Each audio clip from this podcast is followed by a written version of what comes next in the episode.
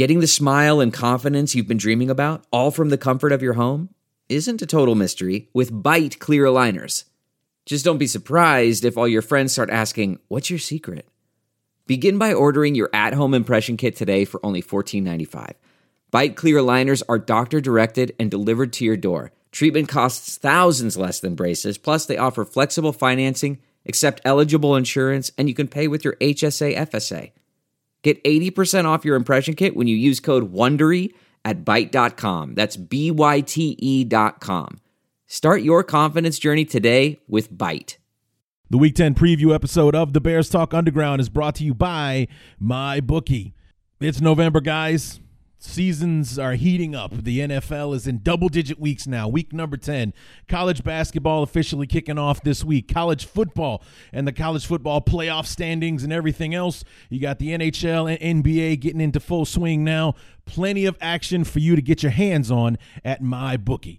remember, guys, who you're betting on is just as important as who you're betting with. And that's why I tell people to bet with MyBookie. They are your best bet this season. They've been in business for years. They have some of the best reviews online, and their mobile site is so easy to use. And that's why I'm urging you to make your way over to MyBookie. You win, and they pay. They have in game live betting, the over unders on fantasy points, and the most rewarding player perks in the business. And from the way that this uh, Steeler Panther game is getting uh, heated up here in the first quarter, you want to get in on some of those in game live bets right now. So join now, and MyBookie will match your deposit dollar for dollar up to $1,000. And if you make the deposit after 7 p.m. Eastern, you get an additional $25 in free play on deposits over $100 if you use the promo code Bears25 to activate the offer. So visit MyBookie, M Y B O O K I E, and don't forget to use the promo code Bears25 when creating your account to claim up to $1,000 in free play and get that extra $25 if you do your deposit after 7 p.m. Eastern. So it's up to you guys, but free money always sounds good to me. It'll definitely keep you warm in these cool temperatures. MyBookie, you play, you win, you get paid. This week on the Bears Talk Underground, that portion of the schedule that stuck out like a sore thumb back when the schedule was released in April is finally upon us. As our beloved begin an NFC North stretch where they play three division opponents in just 11 days. First up, the Detroit Lions. Will the Lions continue to roar in this series, or will they be reduced to the Motor City Kitties? Jeremy Reisman from SB Nation's Pride of Detroit joins us on the Week 10 preview episode of the Bears Talk Underground.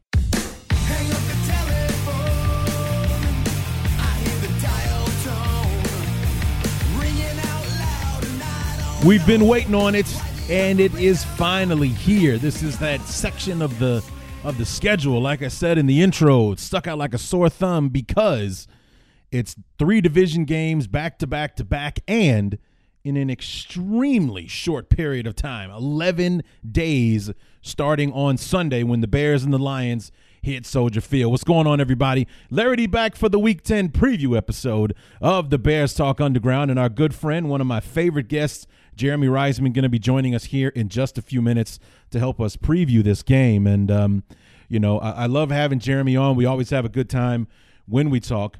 And um, you know, he and I both agree this is one of the best rivalries, or this, I think this is the best rivalry in the NFC North as far as competitiveness and the back and forth, and and uh, you know, and what have you. That's what you expect when you hear the word rivalry. You know, unfortunately, it's been a very one-sided rivalry with the Packers. You know, for way longer than I would care to admit out loud. But you know, and and actually, it's kind of been one sided with the Lions uh, lately. One and nine in our last five seasons, but every single one of those games was in doubt pretty much right up to the last minute, and that's what you look for in a rivalry, an actual game where it's competitive and down to the wire and, and all that kind of stuff. And um, that's why you know I, I hated losing the Lions. For those of you who've been with me uh, for a while, you know, especially when Schwartz was the head coach of the Detroit Lions. There was nothing more that I in life that I hated than losing to the Lions. And nothing upset me more during an NFL season was watching the Bears lose to the Lions when Jim Schwartz was the head coach. That guy was a grade A douchebag. I hated that guy. And uh, there was nothing about him that I liked as a head coach. He is a brilliant defensive coordinator and in the role where he deserves, to, where he needs to be uh, right now. He's defensive coordinator for the Eagles still, I believe. But, uh, you know, won a Super Bowl ring with them last year and, and, and all the rest of that. He's where he needs to be. Leading a football team, lousy across the board. So, um, yeah, those were those were dark times when the Bears would lose while Jim Schwartz was the head coach. So, you know, my, my hatred of the Lions has lessened over the last few years with uh, with Jim Caldwell as the head coach, and now with Matt Patricia. The the the, the heat isn't as intense uh, as it once was, but um, you know, because these games are so hotly contested, they're the ones that you want. And and for the Bears in the position that they're in, these are the games that you have to win because you have to start winning the games against your division. We we went 0 6 against the division last year, guys. We didn't win a single division game against the NFC North last year. We are the defending AFC North champions because we were perfect 4 0 against those guys. But one in uh, one in eleven in the NFC, and that one victory came against the Panthers. So no victories against Green Bay, none against Detroit, none against Minnesota. It's been a lopsided thing since John Fox came to town. Now that Matt Nagy's in there, the Bears are playing better football.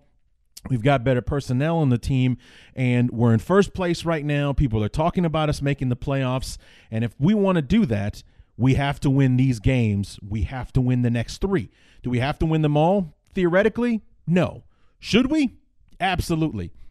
We got Minnesota coming to town next week. And the Vikings, as we all know, traditionally don't play well in Chicago. It's usually a home and home series where the home team always wins, uh, kind of thing. So hopefully that is a pattern that will stick to itself uh, next Sunday when the Bears and Vikings get together. But for now, let's stick to the Lions. Uh, you know, it's just um, these are the games we have to win. The games that we could not win a year ago, we're starting to win now. We've been in every single game, and I think that you know we're we've had the lead going into the second half in every single game uh, thus far. That is tremendous progress. We're five and three, whereas a year ago we were an optimistic three and five, and then we went down the tubes, and so did everything else. So you know, I, have saw a, game by game. Uh, art, I read an article, game by game predictions had the Bears finishing ten and six. With the way that the AFC North, or excuse me, the NFC North is playing right now, you got eight and one and or seven and one and six and two at the top. Um, you know, it, it's uh, it could be interesting as to whether or not ten and six will get you in uh, this year. As if it wins, obviously, if it wins us the division, that's great. But Minnesota's playing good football. Who knows what they're going to do down the stretch? Um, they got to see the Bears twice, so at least we can have a say in it. But these are the games that we got to win. We haven't been able to meet Minnesota and Chicago the last couple of years. We got to get that done. We haven't been able to beat Detroit well, period, in the last several years. We got to get that done. And then when we get a second bite at Green Bay week 15, we got to get that done as well. So we got to win these division games. Those are the ones that super duper count when it comes to trying to get into the playoffs. So, you know, it's um, you know the the losses that we had against um, Miami and New England, they sucked. Both of them did, but in the in the in the in the, the grand scheme of things, didn't really affect the overall picture all that much. I mean, you got to go through about three or four levels of tiebreakers to get to like common opponents before that becomes a factor. So if, if, if you have to lose games, Green Bay or excuse me, Miami, New England, those are the games that you want to lose because they're they're out of conference games and, and you know that it doesn't really kind of doesn't really matter and in, in as far as like, you know, positioning within the NFC, it doesn't matter because everybody's playing a different division. So as far as the AFC is concerned, you don't have common opponents. So it, it really does come down to what you do within your division. That's the where the Bears have to make their mark, starting with these three games coming up, uh, starting on Sunday with the Lions. So let's get into some news and notes uh, before we get to our conversation with Jeremy Reisman. Um, the biggest news coming out of Halas Hall this week is on the injury front. Now, the first thing is actually not coming out of Halas Hall, but just uh, an interesting note uh, for the Bears. Uh, turns out Ryan Pace and the Bears made the right call when it came to Cameron Meredith. And I don't mean that in the way that the offense is doing just fine uh, without him. What I mean is they let him go because of uh, concerns about the health of his knee, that devastating knee injury that he suffered in the dress rehearsal game last year against the Titans in the preseason, cost him his 2017 season. He was a restricted free agent. Uh, the Saints signed him to an offer sheet because the Bears signed him to the lowest tender they possibly could have. Uh, for an extra million dollars, for $2.9 million, the Bears would have signed him for a second round tender, meaning anybody that signs him got to give up a second round pick in order to keep him.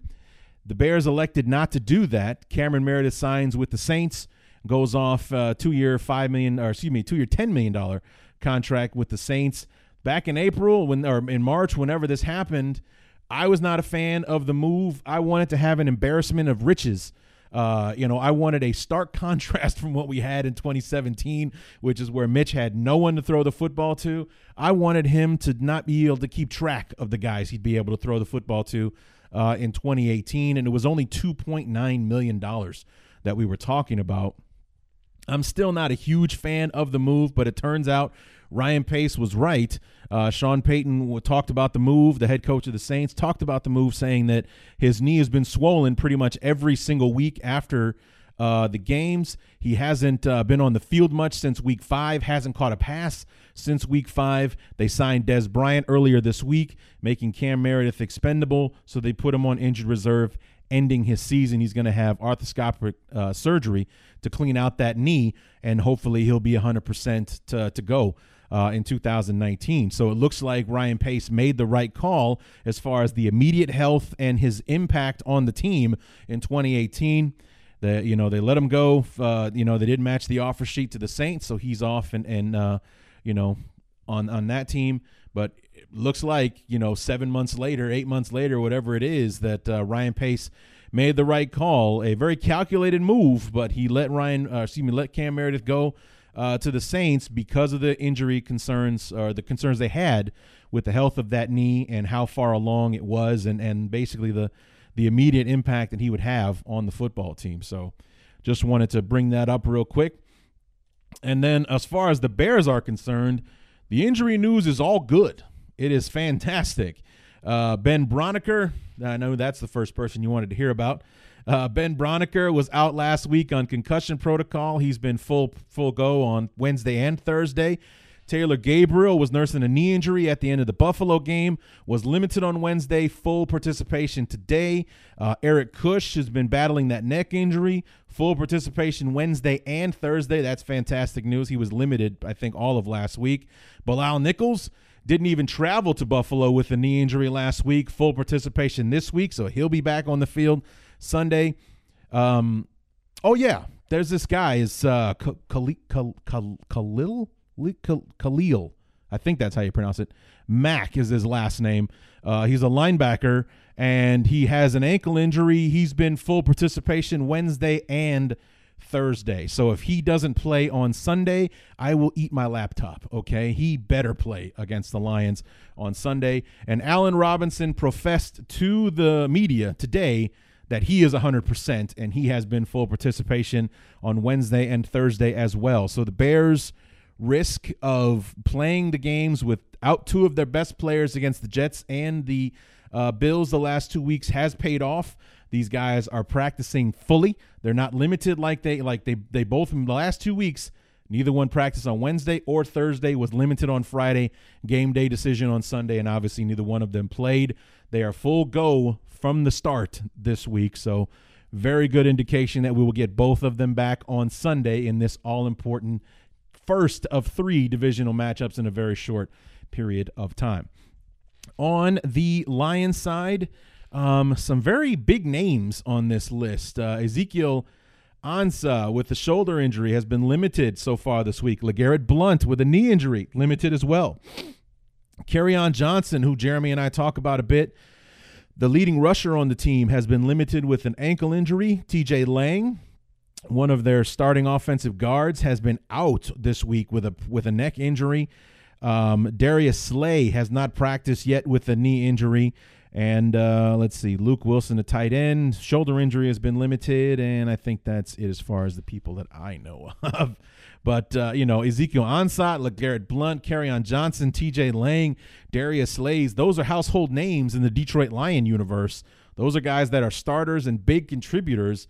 The fact that they're banged up could be good news for the beloved uh, come Sunday afternoon. Now, I've been getting some questions about it. This is my last little bit of news before we get to our interview with Jeremy. And uh, ever since I announced it a little while back, maybe a week and a half, maybe two weeks ago, on how you can get your hands on an official Bears Talk Underground sticker, well, I have figured out how I'm going to get you monkeys to dance for me and, and, and earn these stickers. Okay. Now you can earn two. You can earn two. I have 50 stickers to give away. When the 50 are gone, we're done until I can get my hands on some more.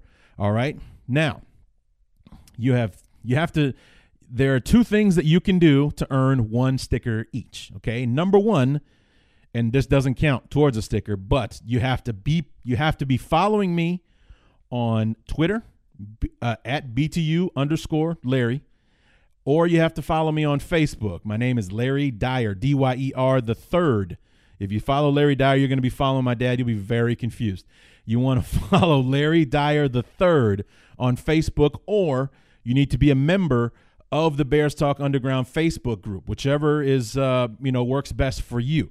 All right, so you have to be following me in both of those, Twitter or Facebook, or one of them depends on how many stickers you want to get your hands on. Now, on Twitter, you have to send me a screenshot that you are subscribed to the podcast, whether it be on Google Play, Spotify, um, iTunes, duh, anywhere else that you are, you know, podcast addict, whatever. Show me that you are a uh, subscriber to the podcast. Send me a screenshot of that with the hashtag BTU sticker, one word. Hashtag BTU sticker. Do not forget the hashtag. You forget the hashtag, no sticker for you. So BTU sticker hashtag BTU sticker, one word, on Twitter. Send me the screenshot showing me that you are subscribed to the podcast. Number two, on Facebook, like and share the audio cards that I release, not the show announcements, but the actual audio cards, those little one minute clips that I show or that I post that um, you know have a little clip of the show and kind of preview a teaser if you will you want to hear more listen here so on and so forth like and share, not one or the other. You have to do both. Like and share the audio card. You do both of those, you get two stickers. All right. I'll hit you up on Twitter or Facebook. I'll follow you back on Twitter, DM you, you give me your information. I'll send you your stickers. Okay. So that's how this is going down. And how fast the stickers go is up to you. So maybe 25 people get two each, or any other the million combinations that 50 stickers can disappear in. There you go. So there you have it. Follow me on Twitter at BTU underscore Larry. Follow me on Facebook, either under my personal account, Larry Dyer, D Y E R, the third, or you're following the Bears Talk Underground Facebook page. You uh, send me the screenshot on Twitter to show me that you are subscribed with the hashtag. Do not forget the hashtag. Hashtag BTU sticker. One word, no underscores or any of that nonsense. Hashtag BTU sticker. And on Facebook, you have to like and share the weekly audio cards that I put out. So the, the little one minute clips that are teasers and, and whatnot, like and share the clip, you qualify for a sticker. So the first 50 actions, so it could be the same person, you know, winning two stickers. The first 50 that can do that, you're going to get a sticker. So, or you'll get two, however you get it done. So there you have it. That is how you can earn those stickers. So you are my monkeys. Dance for me, monkeys. Earn the stickers. Let's get it on. All right. So that is going to be the end of the uh, news and notes section of the Week 10 preview. Now we're going to bring on Jeremy Reisman from SB Nation's Pride of Detroit to help us preview Bears Lions for week number 10.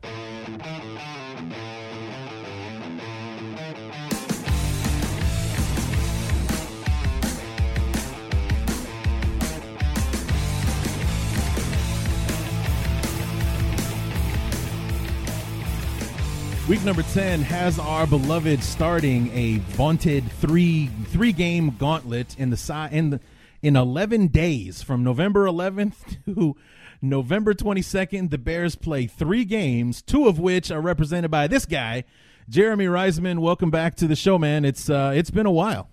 It has, and and I'm gonna you're gonna sound like a familiar face by the end of November, but uh, yeah, it's been it's been a little too long. Yeah, you know, it, it was funny. I think we did this last year as well, where it's like, hey, I'm you're one of the last teams I'm talking to somewhere in July before training camp starts, and yet I'm still not going to talk to you for four months because we don't play you until like week 11 for some reason. The NFL hasn't scheduled an early game.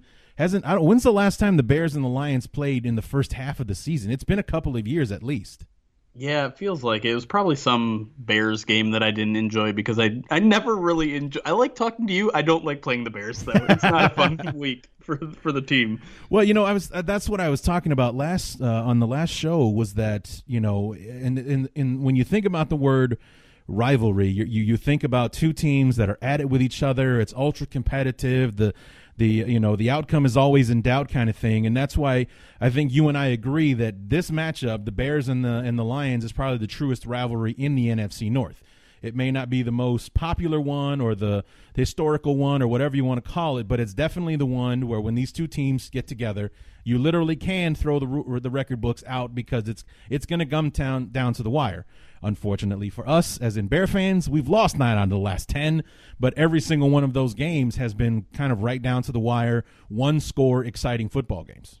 Yeah, and and maybe it's just my perception of the of the rivalry, but it seems like it's it's one of the most heated in terms of both like the fan interaction uh-huh. and the players on the field. Like I feel like there's always like something weird going on out of the field, whether it's an injury happening or you know I guess it, it's kind of long back in the history when Stafford was like throwing punches way back oh, in man. what was that like 2012 20, or 2011 I think it was 20, yeah yeah he, yeah he punched DJ Moore and DJ Moore got ejected somehow it's just it's always such a weird goofy game. Um there was the Golden Tate touchdown interception thing of a couple right. of years ago. Yeah. And so yeah these games are just they've been classics but frustrating i think for both ends. And and i'm saying this as a lions fan who who's won nine out of the past ten i still hate this week.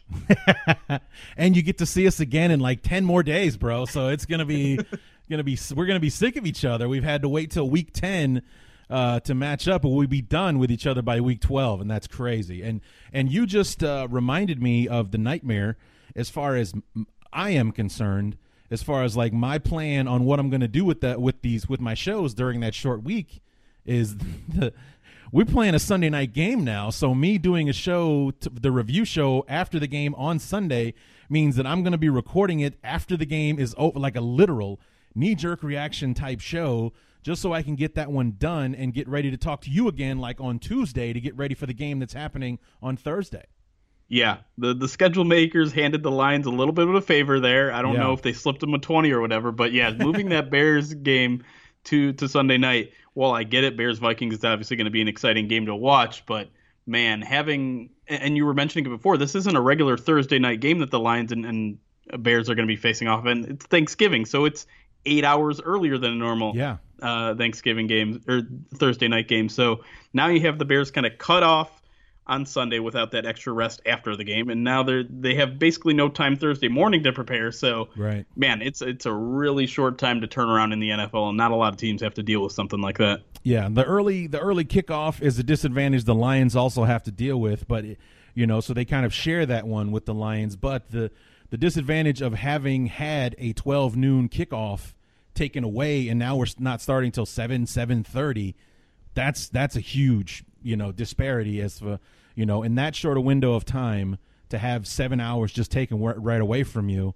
And then on the back end, we lose another eight hours because we're kicking off at 11:30 Central Time, as opposed to seven, eight o'clock at night uh, for a regular Thursday game. It's you know any anybody that's even remotely hurt in that game against Minnesota probably needs to be sat down just so we can have a, a, team to field on Thursday against the Lions.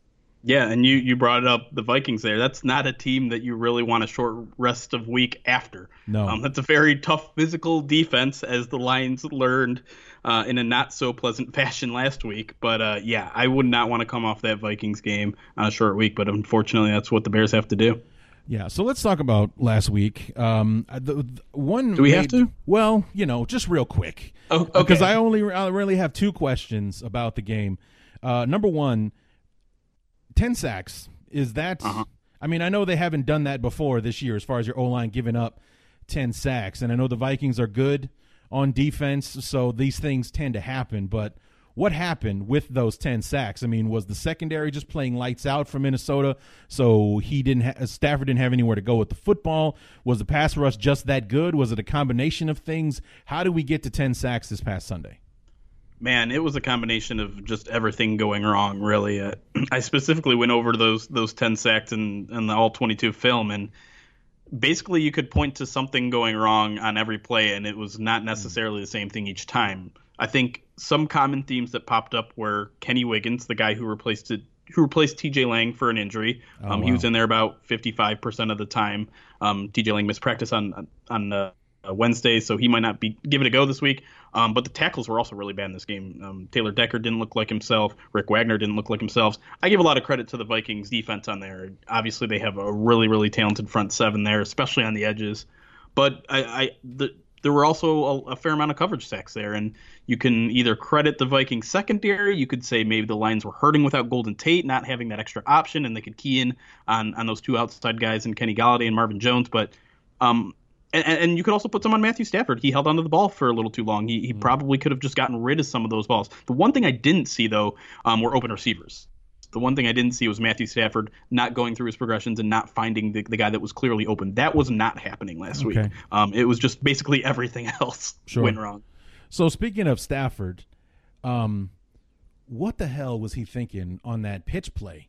Because it was only a one-score game at the time, and if I'm not mistaken, the Lions were kind of moving the football at that point.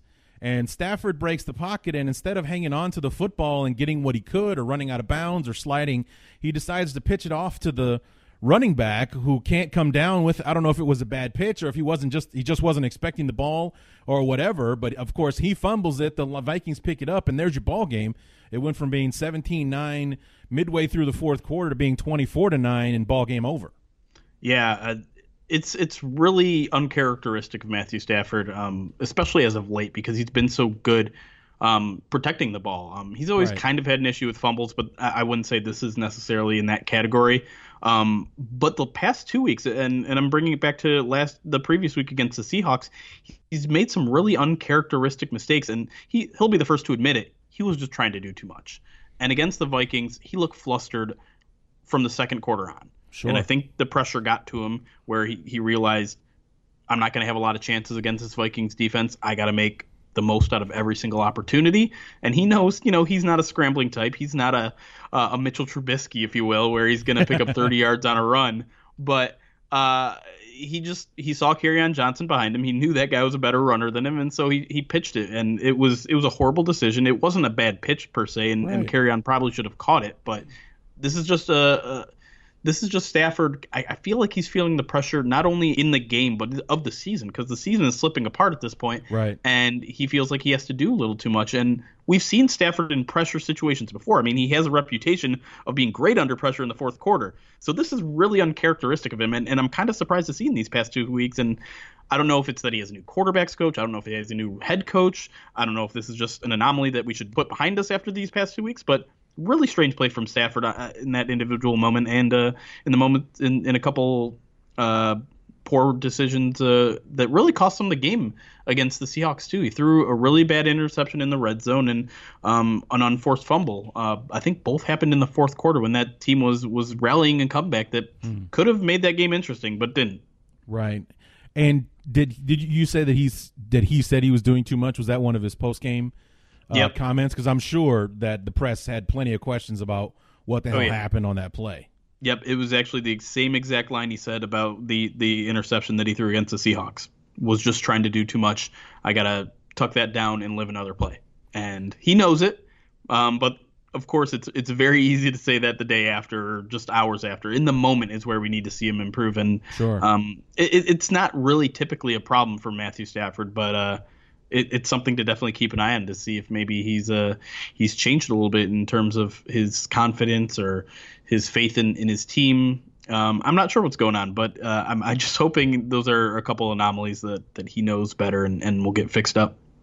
Yeah, I mean, it, you think about the the day that he was going through or had gone. Had they got him all ten times by that point?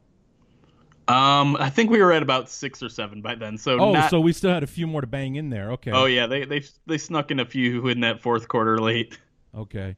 So I mean, you, you know, you think about they got ten sacks on the day, and he's. I mean, I don't I don't want to say it had anything to do with fear, but it really did seem like he was almost flailing at the moment, like you said, trying to do too much, trying to make something happen um, where he just should have taken what he was given on that play and lived to fight another down, uh, kind of thing.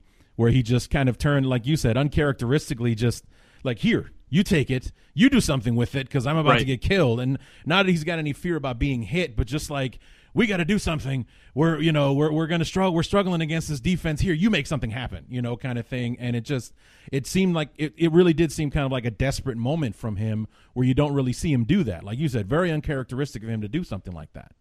Yeah, and I, honestly, I, I would say your your flailing line was kind of appropriate. I, I think I think if the lines are up at that point in the game, he doesn't do that. Right. I think if if the lines are moving the ball early in the first and second quarter of that game, he doesn't do that. So I, I think the pressure is getting him to a little bit, um, especially the literal you know pass rush pressure is getting to him. And um, the thing is, his pass or his sorry his pocket presence has has really actually improved throughout his entire career. But yeah. every now and then, and I, it it happens a lot against the Vikings. He kind of gets the heebie-jeebies a little bit, and and loses his loses just kind of his sense of his surroundings, and and it shows in, in plays like that. Well, I mean, that's odd because he's what a nine, ten year veteran uh, Yeah. at this point, and and the funny thing is, you said it happens against the Vikings, which I think is kind of uh, you know funny because if I'm not mistaken, it was the Bears that were responsible for knocking him out of the game.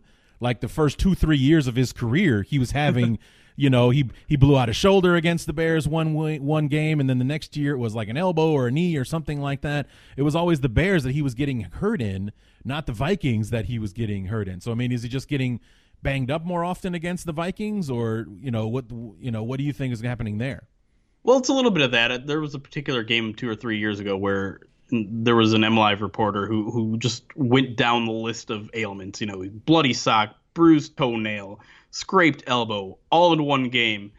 And I don't know if that is still lingering in his mind, but but on the field, this this Vikings team has really always had the Lions number. Sure. Um, Matthew Stafford's numbers are, are much worse against the Vikings than any other team. The Lions rarely ever score 20 points ever since um, you know Zimmer came in there and, and transformed that defense. Um, and and I think Stafford senses that he knows he's not in for a good game when when the Vikings are in town, and um, I, I guess he got a little desperate in that moment. That's yeah, so weird to to to see that happen uh, to him because um, you know one of my notes that I was when I was writing down thinking about what I want to talk about in my in the segment that I do after the interview, which is where I give my take on what I think needs to happen in order for the Bears to win. One of my notes was to pressure Stafford in the pocket because Yep. Stafford is like Rodgers. He's more dangerous when he's rolling out, and you, you're giving him more time. And you know the whole jailbreak, you know, back backyard playground situation that his wide receivers get to do when it's when it's uh, when every man for himself. Stafford seems to thrive in those situations, and here it was one of those moments, and he made the absolute worst decision he could make in that moment. Yeah. There, there's no defending what he what he did, and, and you can say Kerryon Johnson should have caught it, but even if he catches it in that situation, I think they still lose like three yards on the play. So it just it made no sense whatsoever, and, Sure. and Matthew Stafford knows that, and hopefully it just never happens again. Right. Hindsight being twenty twenty, if Kerryon catches it and he runs it for a first down, you know, we're probably not even talking about it at the, at this moment. But you know what happened happened. So obviously, and, and and because it basically put the game out of reach at that point with the way that the Vikings defense was playing, combined with how they were bottling you guys up, the fifteen point lead might as well have been one hundred and fifty at that point. You know, Yep. with with only half a quarter left to go. So it, it really did put the game out of reach uh, for you guys uh, against the Vikings. So let's talk about on Johnson because he's uh, he's a rookie this year, right? Yep. Okay, and here he comes in to the point where Ameer Abdullah became expendable. He's now a Minnesota Viking, ironically, uh, Uh-huh. claimed by the Vikings earlier today. Tell me about the rookie, and because I know that there was like a little celebration week one against the Jets when you were being murdered by the Jets somehow, and uh, you know that game went sideways on you hardcore after after that kid threw his first interception. It was all backwards after that. But on Johnson runs for 100 yards in that game, and and the, the funny thing was the crowd starts celebrating when he breaks 100 yards because it ended like a streak of some kind, right? Yeah, yeah. The Lions had not run for over 100. Not one individual had not run for 100 yards for the Lions since 2013. Wow. So five years back when Reggie Bush was with the team, and, and now Kerryon's done it twice. He, he did against the Dolphins. Um, had I think 175, I want to say in that game. Um, he's he's been a revelation, and and a lot of credit goes to the offensive line as well. They've they've been playing a lot better, but Kerryon Johnson is, is a legitimate offensive rookie of the year candidate right now. He's averaging 5.7 yards per carry, and he's really given this Lions an offense a dimension when it works. And the problem recently, um, you know, the Lions kind of it looked like they were making a comeback. They they made that big win at Miami against the Dolphins, where Kerryon has that big day. The Lions as a team rushed for 249 yards, which is the most they had had since 1999. Wow. Um, but then Seattle comes to town, shuts down the running game. Obviously, the Vikings come down, shut down everything on the offense, and now we're kind of back to square one. And you're wondering whether what we saw in the first five weeks of the season um, was really what the Lions are capable of, and they've had two bad games, or if those were kind of the anomalies we've kind of learned since the Miami defense is not as good as maybe we thought it was at the time. Mm-hmm. Um, the offensive line appears to have regressed a little bit, some of it due to injury, some of it maybe just regressing to the mean. Um, but Kerryon Johnson himself is is clearly a very good weapon for this team. He he can hit on those home run plays. He's got great vision, more the best vision I've seen um, for out of a Lions back in a very very long time. And he's decisive. He's decisive, and he, he's also not afraid to lower the shoulder. You know, he's a he's a pretty small guy out there, but um, in Dallas, he had a, a, touchdown run where he just basically bowled over a linebacker for for an eight yard run. Um, and that just kind of shows you the the kind of dynamic back that he is. He he's also a receiving threat. So I really think the Lions kind of hit hit it out of the park with this guy. The question is whether the offensive line can really stand up and, and play at the levels they were kind of in the first month or two of the season, because the last two weeks have been kind of a disaster. Right, and um, the Bears are actually pretty good uh, against yeah. the run uh, this yep. year. So it's uh, they've got their work cut out for them. That's for sure. Especially with the game they just had against Buffalo. I mean, that was the that was the defense that I recognized from the first four weeks of the season, where we're basically ragdolling yep. teams up and down the field uh, and everything. They seem to have gotten back to who they were. Like they, they, you know, just slow out of the gates those first two weeks against New England and Miami. But I mean, granted, it was the Jets and the Bills, and you know, those are not very good football teams. But still, we beat those teams the way you'd expect a team that's supposed to be good is supposed to beat a team that's not good like that, you know, and uh, they um, the the only bullet that the Bills had in the chamber as far as their offense was concerned was their running game, and the Bears shut that down. So, um, you know, they're and they got the turnovers and they scored points, so they're coming into this game with the Lions in the right frame of mind, and Khalil Mack is practicing fully again. So no more Wednesday, Thursday off and limited on Friday, and then he's a game time decision. He's fully practicing on Wednesday, so that's basically the Bears saying, "Guess who's playing on Sunday?" kind of thing. So, you know, it was great against Buffalo. Let's see what we can do when when Khalil Mack is supposed to be 100 uh, percent on Sunday uh, against the Lions. So they've uh, the offensive line is going to have its work cut out for it on on uh, on Sunday with uh, with uh, you know supposedly healthy Khalil Mack back and a defense that seems to have gotten its its groove back. I know I keep saying that, but that's you know they they they they've gotten back to who they are, and our first divisional game since week one is finally here. Yeah, it, it's perfect timing for them, and, and, obviously the Lions are coming off a performance where the offensive line is kind of looking themselves in the mirror and, and wondering who they are. Um, Ten sacks is just an unbelievable uh, number to be giving up in one game. It was a Vikings record, and it's not going to get any easier this week, and it's probably not going to get easier the week after that when the Panthers are in town, and then we have to deal with the Bears again, and it's just kind of a gauntlet for this offense to to kind of keep their head above water. And it doesn't help that they just traded away maybe one of their best offensive threats. So right, it's it's really interesting. The next the way the next three weeks are going to play out is going to be really interesting. Actually, the four four weeks because I believe the Rams are after the Bears after. Oh wow.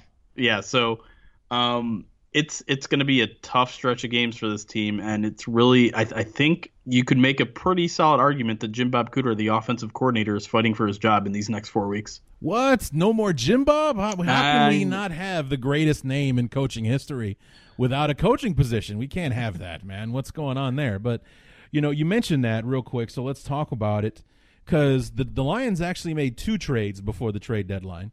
Mm-hmm. One where they were the buyers, and then the second one where they sold a pretty big piece of their offense. So I mean, you kind of got conflicting messages. We're adding we're adding to the defense. Damon Harrison, Snacks Harrison, whatever you want to call him, you know, is one of the you know better interior linemen uh, in the league.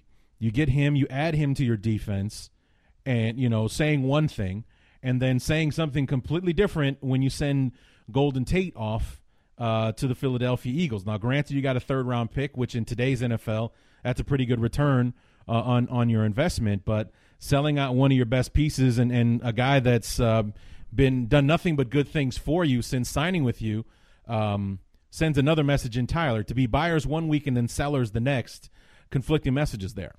No doubt about it. It was it was very much disorienting as a, as a Lions fan, especially just the Lions are coming off that big win against the Dolphins. Then they get Snacks Harrison, who was basically the perfect piece for this defense that had struggled to stop the run. He's been a monster in two in two weeks, and I know the numbers overall numbers don't really reflect that, but you watch the games, he is a force to be reckoned with, and and so Lions fans are are, are not just talking about how this team might compete for you know a, divi- a playoff spot, but potentially for the division after that game. They're three and three. They've, they've won two straight. Um, they got snacks now. They're, they're heading in the right direction. And then the Seahawks game happens. They lose, and then the Golden Tate ha- trade happens, and and suddenly, you know, we have to talk people down from the roof after that. And right. I, I I just I don't like the trade. There are people that do like the trade, and I will admit, like you said, third round for Golden Tate, not a bad trade in terms of value, especially right. since the Eagles are only essentially getting him for nine games. But I thought this team was still in contention after that Seahawks game. I thought they could bounce back.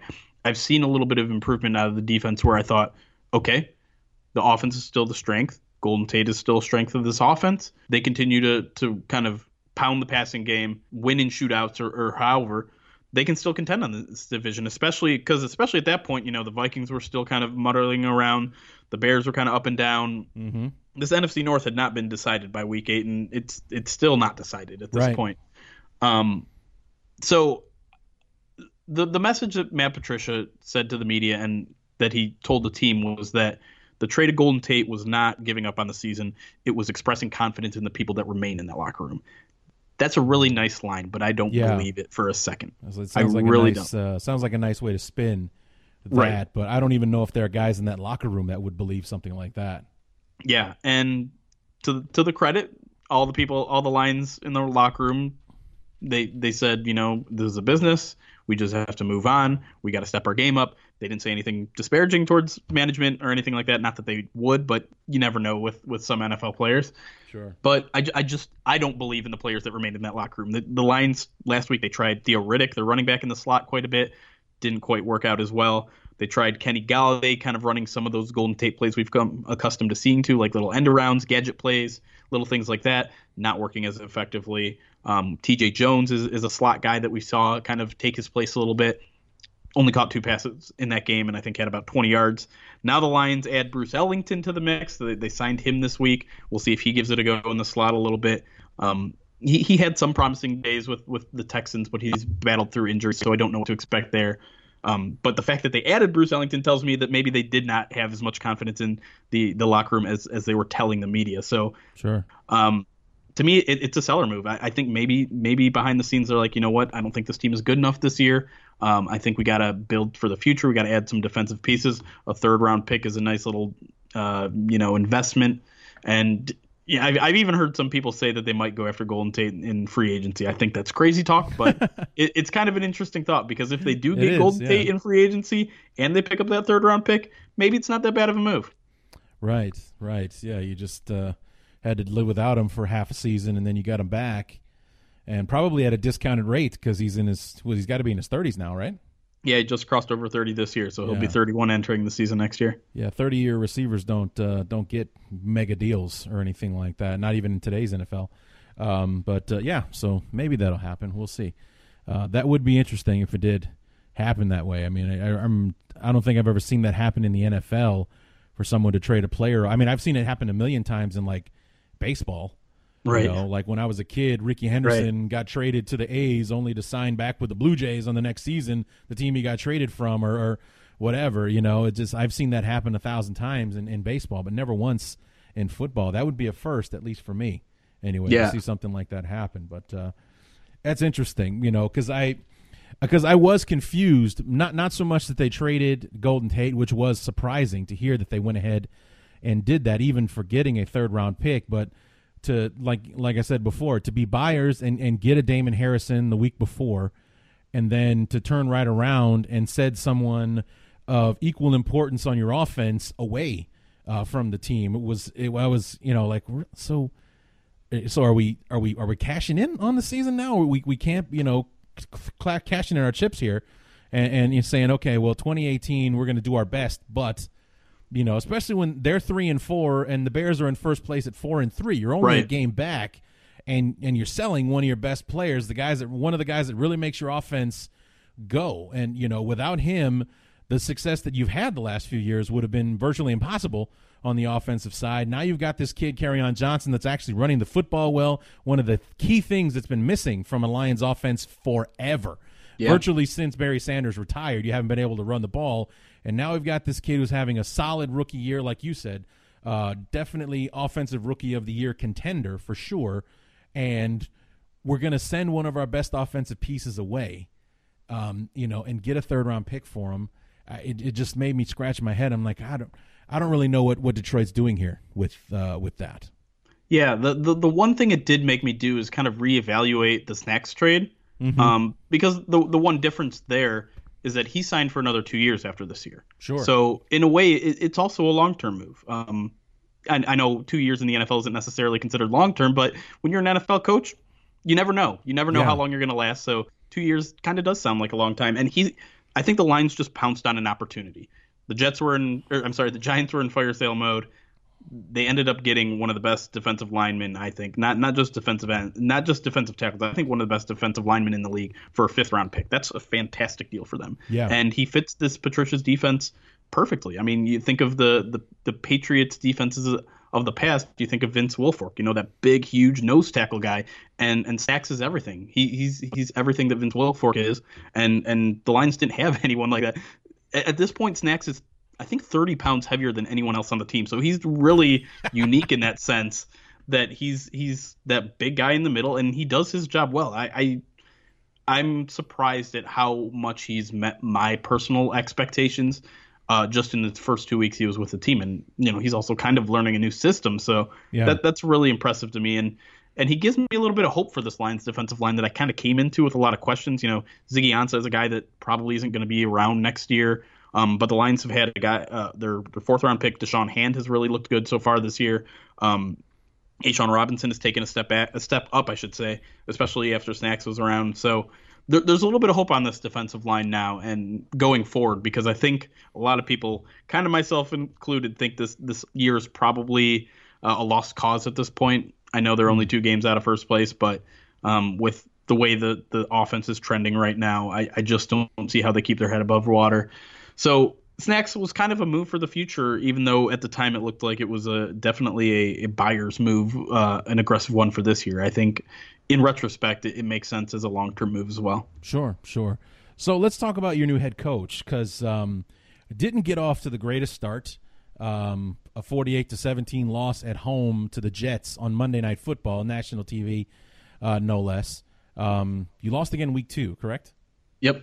And then, but to the 49ers. But you come back Sunday night football with the whole world watching. You bring the Patriots into town and then take them to the woodshed for four quarters. So it's, you know, you lose to the Jets, but you beat the Patriots. That's that's not supposed. That's not the way it's supposed to go. You know, but the, you know, they, they rattle off a couple of wins. They're, you know, they they they've, they've got more wins than losses, and then, you know, they've they've kind of trailed off these last few weeks. How is the first year head coach handling all this? Well, uh, okay, I guess it would be the way to put it. Um, he, he's he's he's a very mild mannered guy on the field, which I think kind of butts head with with some of the perception of him when he was a defensive coordinator. No real blowups on the sideline or anything. Like that, but he's he's had a couple weird interactions with the media that you may have heard about. Yeah, um, apparently, if I should be sitting up straight when I'm asking you these questions. So uh, hold on a second while I adjust myself in my chair. Uh, I just want to make sure that I've got the proper posture to be speaking to someone connected to the Lions. So yeah, I did hear about that. I thought that was that was odd. It, it sounds like somebody who's just overall looking for something to be angry about. Yeah, and and he's he's had a weird interaction with both the the reporter in question in this scenario in which I think they both kind of have a, a weird hate relationship with each other. um, but things also kind of got off to a rocky start in Detroit because of the sexual assault allegations that came out right, um, right. from from 15, 20 years ago. Um, obviously, when that happened, he came out very strong against the media and called, you know, did the whole fake news thing. And so, um, kind of a rough start from the get go there in terms of his media relations things. As as far as it pertains to football, um, it's hard to tell in terms of like losing the locker room, all that sort of stuff. There were a little bit of rumors there because yeah, there was. Um, you know, he, he kind of brings hard edged Patriots. You know, these are the rules. You got to follow them. Some people thought maybe, um, or there were rumors out there that some of the veterans took a while to to get adjusted to those rules. I think that sort of stuff is just kind of typical with a with a change in management. You know, any job when you get a new boss, it's it's going to take a while for you to get to used to some new rules. So I don't get a sense t- talking to the players every day that they've lost faith in him. But at the same time, the team's three and five, and he talks he talked all year about the team looking like they're getting better every month, and right now it doesn't look like they're getting better. So um, I, I think Bob Quinn, you know, he has Patriots background as well. They know each other well. I think they're going to give each other time to, to, to develop this whole thing and and get things worked out and and you know build a, a, franchise that's not only you know good in one season but has the consistency of a Patriots like dynasty. Um, so it, it, it's going to be a long process. I don't think he's in danger of, of losing his job. I don't think he's on the hot seat.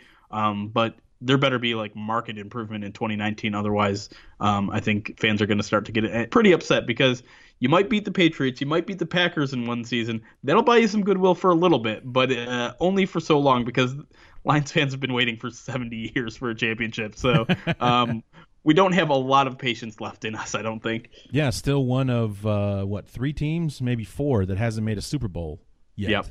You know, That the champion, is- the championship banners that you have are from the 50s. So Yes.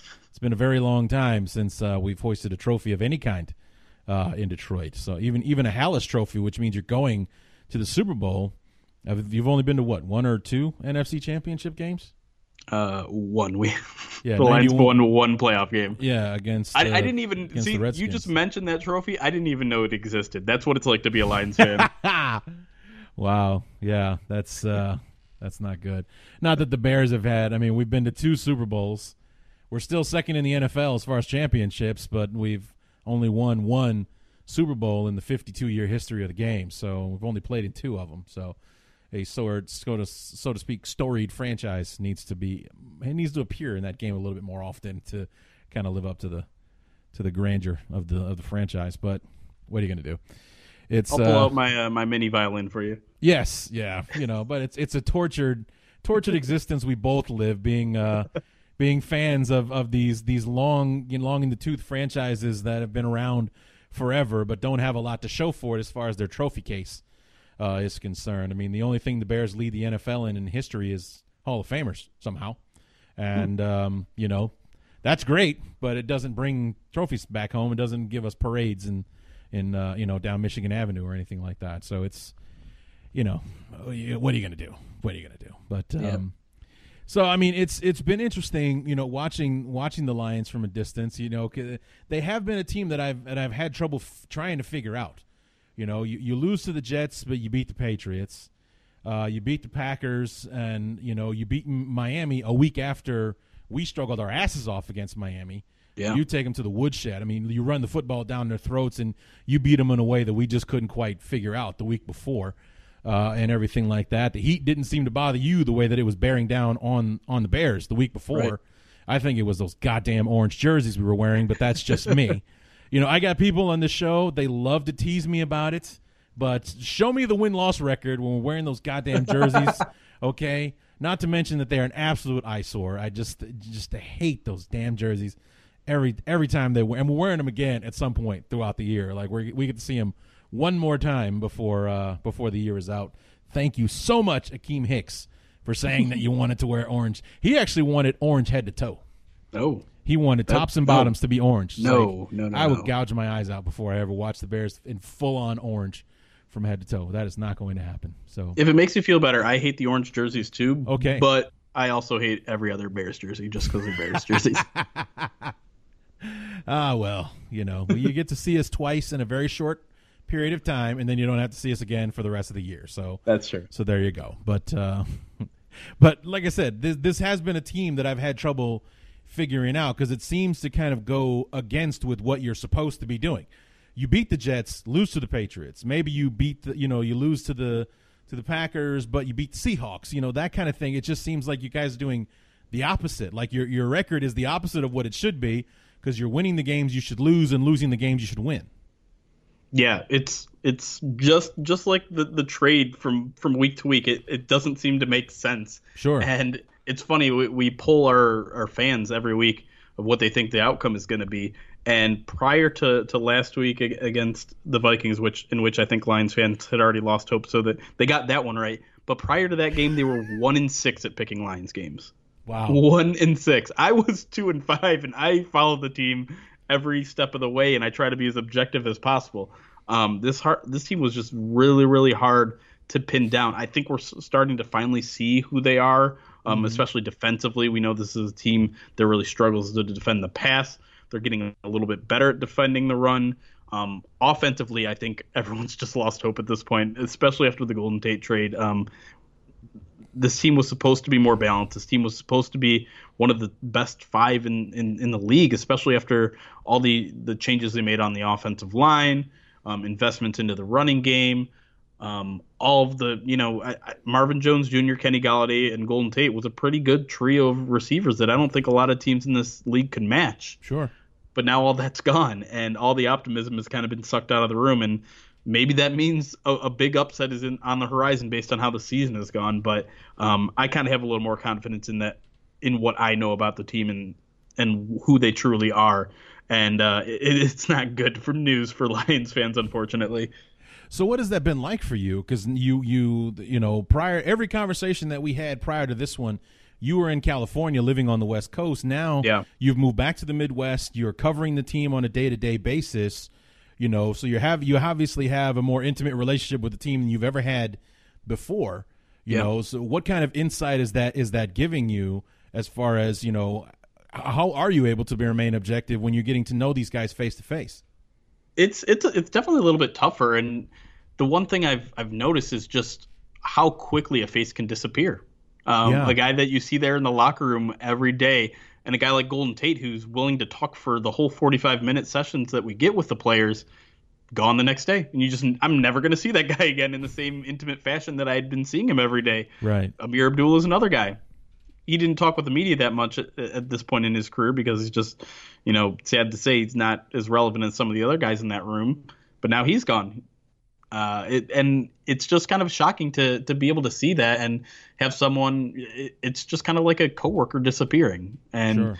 and it's a weird feeling because some of these guys are really nice, really personal, and I'm, I'm obviously I'm already rooting for the team, and and now you know I'm kind of growing to to root for individuals um, on on the team, and it it's just it's hard. It, it's definitely hard to remain objective, especially as a fan in general. But uh, I, I'm I'm a very stats based guy, and so I I think I'm able to kind of tell things how it is, kind of put the emotions aside and look at the the physical results and.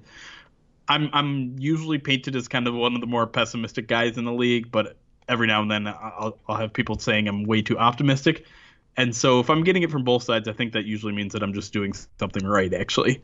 Yeah, I'm I'm a, I'm a cautiously optimistic kind of guy. You know, like I I think it's shaping up very well that the Bears are finally going to be able to to to add a to add one to that one in nine record we've had over the last five years uh, against you guys with the the way that you guys have been playing the last couple of weeks, the way you struggled last week against Minnesota, combined with how the defense played against Buffalo last week, and we're getting a, a, a healthy Khalil Mack back on top of that. We're at home. All that kind of stuff. I think it's sizing up very well. Am I going to come up and pound the table like, God damn it, we are winning on Sunday and we're going to make it look easy? No, because it's Bears Lions, and these games never go the way you think they're going to. You know, you think the Bears are going to come out and rack them for 30 points and just blow them off the field, and then in the fourth quarter with three minutes to go, we're up by a field goal in Minnesota. You know, and and Stafford's got the ball and he's moving it down the field. So I mean, that's never how those games go. So you can never come out and say uh, 48 to 10 Bears, no problem, no sweats. That's how good we're playing right now. That's how lousy the Lions look. They just gave away Golden Tate. What the hell were they thinking? Bears win, no problem. Eh do I think we can win? Yes. Will we win? I believe we will. Yes, I do believe that. Would I put money on it? No freaking way, man. No way. And first of all, I have a weird superstition about betting on my team. I just have a weird superstition. It never works out. You know, I, no matter how confident it is or how it's supposed to look, betting on your team, I think, is bad luck. As that, I'm, that's one of my one, my one superstition. I, for years, I work with Packer fans every Packer Bear game they want to bet me something. No, thank you. No. Do I think the Bears are going to win on Sunday? Absolutely. We'll put your money where your mouth is. No, thanks. I don't think so because I, if I bet on the Bears, then they definitely are going to lose. So forget about it. So, you know, that's just my superstition when it comes to betting. But you know, figuratively, would I bet on the Bears winning this game on Sunday? No, just because it's Bears Lions. It's a divisional game. You know, it's um, it, it and like I said, and you and I were talking, you know, earlier, saying that this is the truest rivalry in the division, where the the the the, the game is always in doubt right up until the very end, and you know. You can never really bank on who's going to win. It's just worked out for you guys more than it has for us over the last few years. But any one of those games could have gone Chicago's way, and that's why Bears Lions is not a smart bet for anybody. Yeah, I, I wish I felt as uh, about the outcome as you, but I I don't know. I don't I don't see this Lions team being competitive this week. I see it playing out a lot like it did last week against the Vikings. Obviously, the series history, but it's also worth pointing out that this team has the best record against NFC North over the I think it's the past four or five years than any other than the NFC North. No team is better against this division over the past four or five years than the Lions, and they've never won the division. Go figure. But I I mean, if I'm just looking, I I, I want to put the history behind us because those are different teams. the the Bears and the and the Lions have a different head coach. Like that's a big difference. Um, where you can kind of throw the history out and see all these advantages pointing in the Bears' favor. Um, the the one thing that the Lions can do kind of well is run the ball.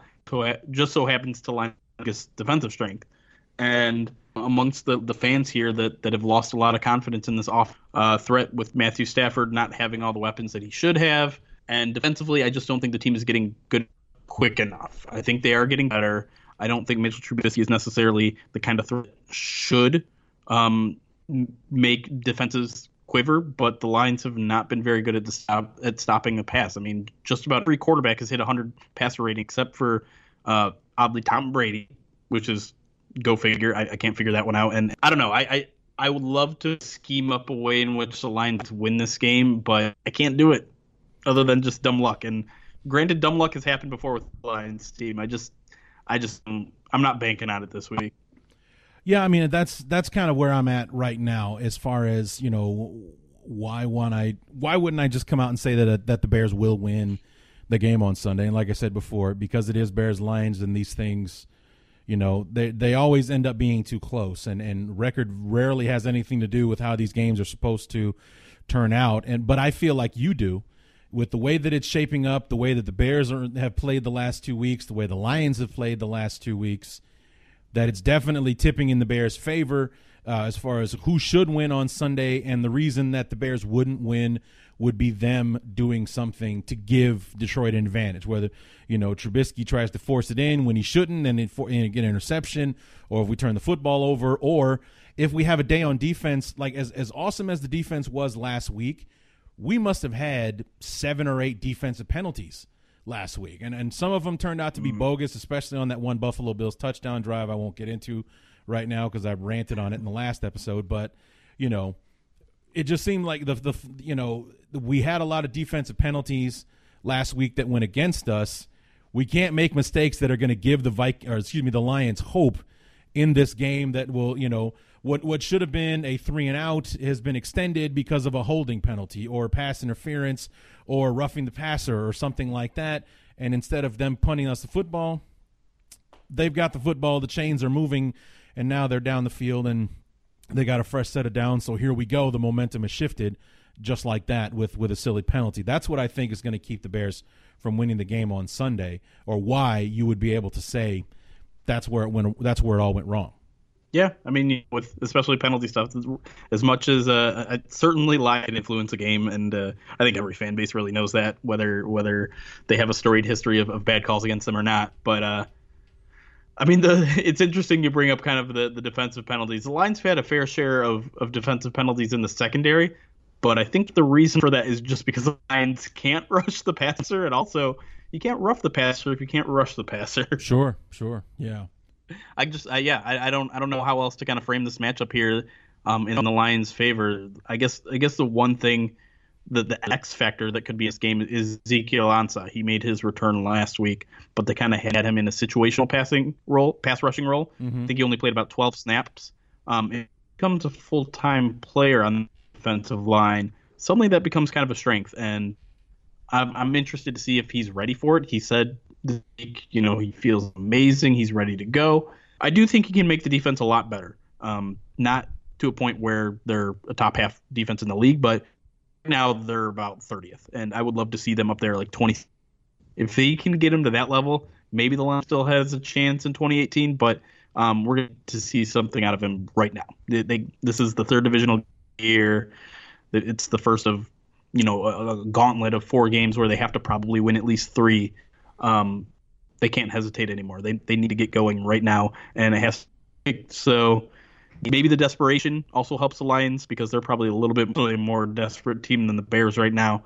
Obviously, the Bears have a lot of motivation holding on to first place, but sure. um, this team, this Lions team, is on the brink of, of losing their season if they haven't already.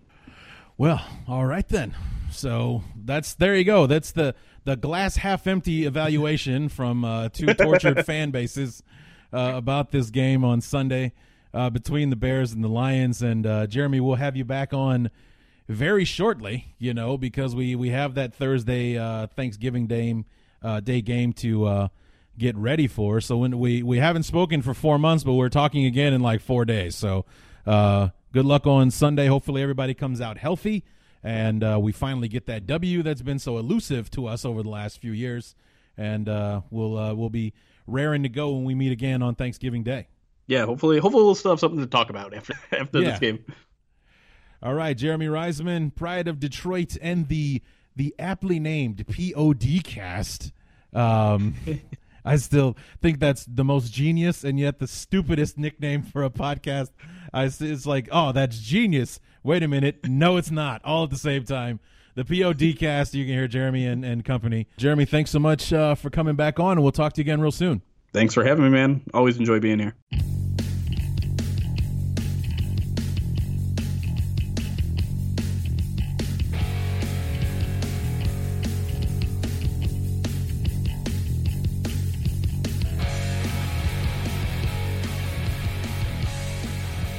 Remember, guys, Bears25 is the promo code on MyBookie to take advantage of up to $1,000 in free play. And if you make that deposit after 7 p.m. Eastern, you get an additional $25 in free play. So you don't want to miss out on that there is sports galore going on all over the place. You got college basketball, college football, the NFL, NBA, NHL, and a partridge in a pear tree. You don't want to miss it at MyBookie. You play, you win, you get paid. And now, let's close this thing out, y'all.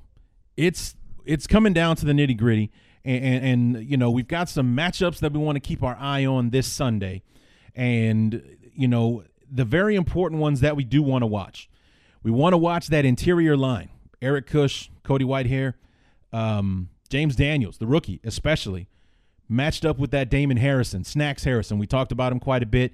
He was a product of one of the trades uh, that uh, Jeremy and I talked about uh, for the Lions, the one where they brought in one of the better interior linemen, if not the best interior lineman in football, to add him to the football team before trading away one of their top offensive pieces in Golden Tate. It still makes me scratch my head when I think about it. But you know, that's the ma- that's a matchup we want to watch. You know, how's the rookie going to handle one of the league's best? Can Eric Kush and that that neck injury handle? You know what the the one of the biggest, strongest defensive linemen uh, in pro football. How will it affect our running game? Will we be able to get Jordan Howard down? You know, getting him running downhill uh, against this uh, Lion team. He's had a lot of success uh, against the Lions thus far in his uh, in his career.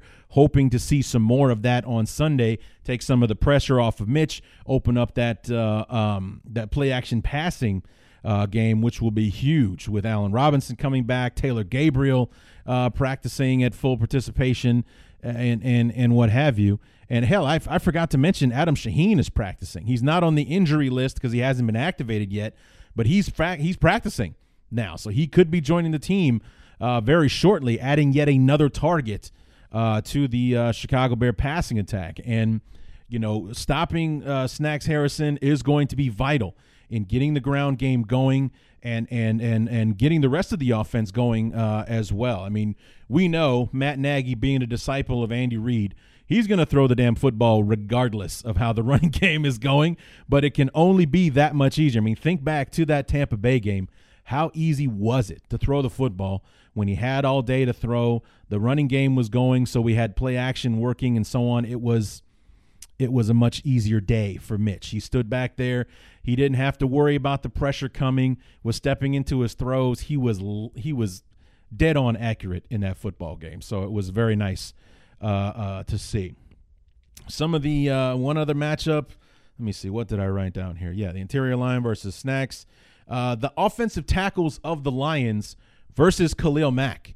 You know, both of them banged up right now. Ricky Wagner banged up. Tyler Decker uh, Taylor Decker, excuse me, uh, both banged up right now. Neither was on the injury list, but they're nursing injuries, according to uh, Jeremy, and they're also not playing well, coming off one of their well their worst performance of the year. They gave up ten sacks to the Vikings a week ago. Those guys matched up, whichever side we line Khalil Mack up on, the right or the left side. Generally, it's been on the right side, but obviously, I had a big problem with the Bears lining him up on the left against the uh, Patriots a couple of weeks ago, but we won't bring that up anymore.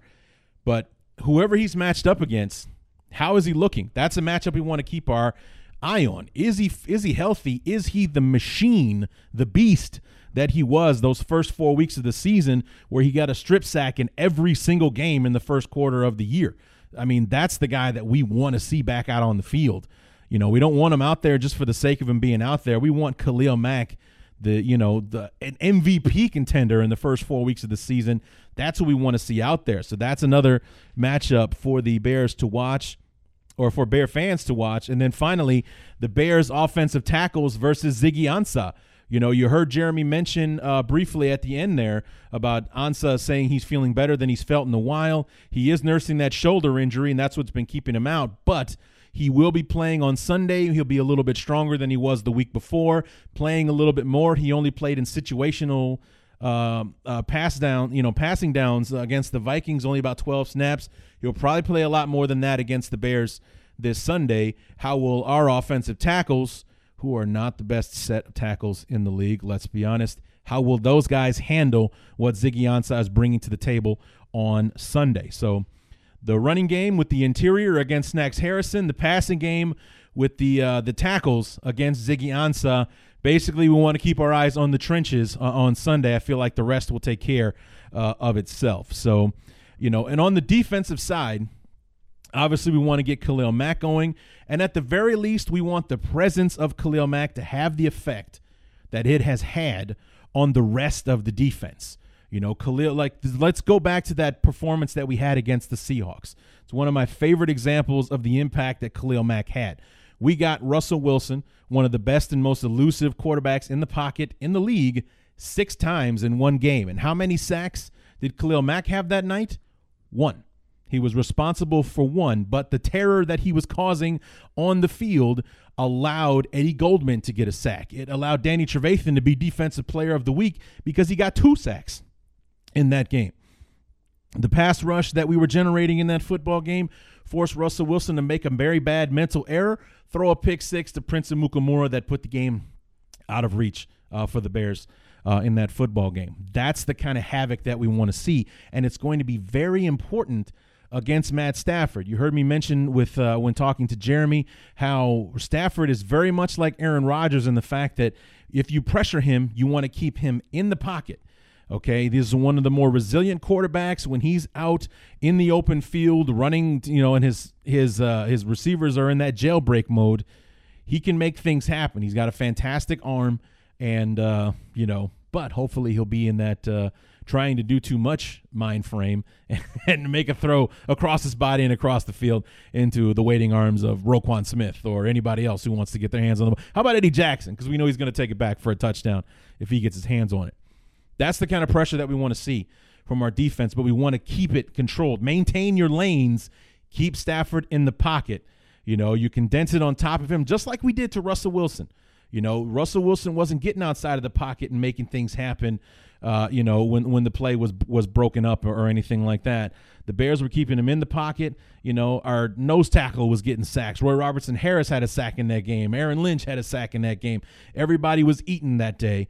And if we want to eat Matt Stafford, we got to keep him inside the pocket. We're not going to catch him if he gets outside those tackles. So Leonard Floyd, that little spin move to the outside, none of that this week, my friend. None of that. Khalil Mack, he's a beast, so he can do whatever the hell he wants. Leonard Floyd still looking for that first sack of the year.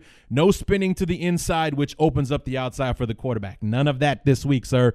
You want to stay to the outside, force him to stay in, and let all of your defensive help come and get him. You know, I'd be a happy guy to be truthful with you. I'd be the happiest guy in the world if our leading sacker was Bilal Nichols or Eddie Goldman or hell, Roquan Smith or Danny Trevathan, because that means that the pocket was collapsing on Stafford and he had to try to either go upfield or he had to give in to the pressure that was coming at his face because he had nowhere to go. He had nowhere to go. That's the stat that I would love to be able to uh, repeat back to you guys on Monday when we uh, do the review show. So that's pretty much what I have. On offense, it's simple. You know, for the most part, we want to keep doing what we're doing. And Mitch needs to be Tampa Bay Mitch, you know, making good decisions, making the pinpoint throws. You know, stick to your fundamentals, step into your throws, see what you're throwing at. You know, just, you know, that that's what you got to do, man. That's what you got to do. And um, I think that we'll be fine if we do those things. But I think if we shut down Stafford uh, and company on the offensive side, keep Kerryon Johnson or whoever's running the football for them, if it is Kerryon Johnson, keep them in check. I think it'll be a very happy afternoon, and we'll finally snap that streak against the Detroit Lions. So that will do it for the Week 10 preview of the Bears Talk Underground. Remember, folks, follow me on Twitter at BTU underscore Larry. Follow me on Facebook, uh, Larry Dyer, D Y E R the third. Don't follow my dad. Follow me, Larry the third, on Facebook or join the Bears Talk Underground Facebook group. Like and share the audio clips or sh- uh, show me that you are subscribed to the podcast using the hashtag. Do not forget the hashtag BTU sticker. One word, BTU sticker. Do that. I'll hit you up to get your information so I can send you your official Bears Talk Underground stickers. So the first 50 actions, whether it's two people getting, you know, 25 people getting two stickers each, or whatever combination you can dream up, the first 50 actions that complete those tasks they're the ones that get stickers. So there you have it. So get to work. You know, make me famous. That's what we're out to do right now, okay? Spread the word of the Bears Talk Underground. Like and share on Facebook. Show me that you're subscribed to the podcast on Twitter with the hashtag BTU sticker. So there you go. That's going to do it for the Week 10 preview, guys. Come back on Monday when we'll talk about hopefully what will be our third straight victory Monday with a 6 and 3 record heading into a big showdown on Sunday Night Football with the Vikings. And until then, my name is Larry D, and this has been the Bears Talk Underground.